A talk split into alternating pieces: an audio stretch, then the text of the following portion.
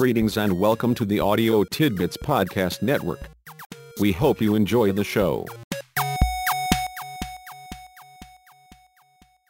I would like to talk with you a little while about the great Dr. Pepper. I don't know whether you're familiar with Dr. Pepper or not, but the name is pretty famous. The Dr. Pepper I'm talking about, though, is a guide dog. He is my guide dog number one. I've had six guide dogs altogether, counting the one I have now, but Dr. Pepper was the first and was very, very special. Actually, he was unusual. Probably at first blush, that doesn't seem very important to you, and you wonder how a guide dog could be particularly unusual. Well, the truth of the matter is that along with being a great guide dog, the great Dr. Pepper was also a philosopher. Yes, he was a guru of sort, a kind of a self-help guru, if you will, but fundamentally he was a philosopher and loved to teach me these little lessons, these little life lessons, these little philosophical points. Let me share one with you, and then you can judge for yourself. I had been through the training process with Dr. Pepper and then had been home maybe for a couple of weeks. One night, maybe at 9:30, 10 o'clock, I decided that it would be a good idea for Dr. Pepper and I to go for a walk around our neighborhood. I lived in Xenia, Ohio at the time, and the neighborhood where I lived was a pretty safe place to be walking around at 9:30, 10 o'clock at night. So off Dr. Pepper and I went for a nice evening stroll. We'd probably been walking for maybe half an hour or so when, well, I want to put this kind of delicately, but Dr. Pepper needed to relieve himself, if you know what I mean. Without giving too much thought to it, I stepped off of the sidewalk onto the grass, onto the tree lawn, and took off Dr. Pepper's harness. He never let a guide dog go relieve himself in his harness. At any rate, I took off his harness and then let his lead out so he could kind of wander around and find a good place to relieve himself. To make a long story short, Dr. Pepper wandered around and finally did his business, so to speak, and came back over beside me, and I put his harness back on. I thought, well, that worked out pretty well. And as I turned to step back on the sidewalk, I inadvertently stepped backward a step, and, well, again, I want to put this delicately, but Dr. Pepper had relieved himself right where I chose to plant my foot. I won't go into any more detail about my resulting problem, but, and there is definitely a but, I knew that Dr. Pepper was a philosopher and liked to teach me these little life lessons. So, as we continued on our walk, I pondered what the life lesson might be. And that brings me to today's tip. Dr. Pepper had demonstrated to me an important principle of life and living in the real world.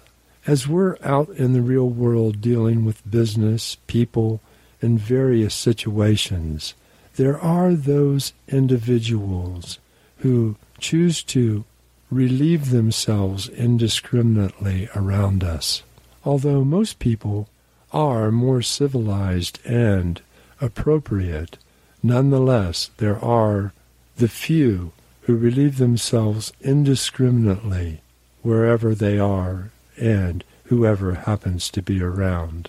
I know that's nothing new. That's not a great principle of any kind. We all know that there are folks like that out there in the real world. Here's the lesson from Dr. Pepper, though. We know that people are out there relieving themselves, making a mess for us indiscriminately. Dr. Pepper's point is that only a fool lets them wander around and relieve themselves behind his back, and only a damn fool turns around and steps in it.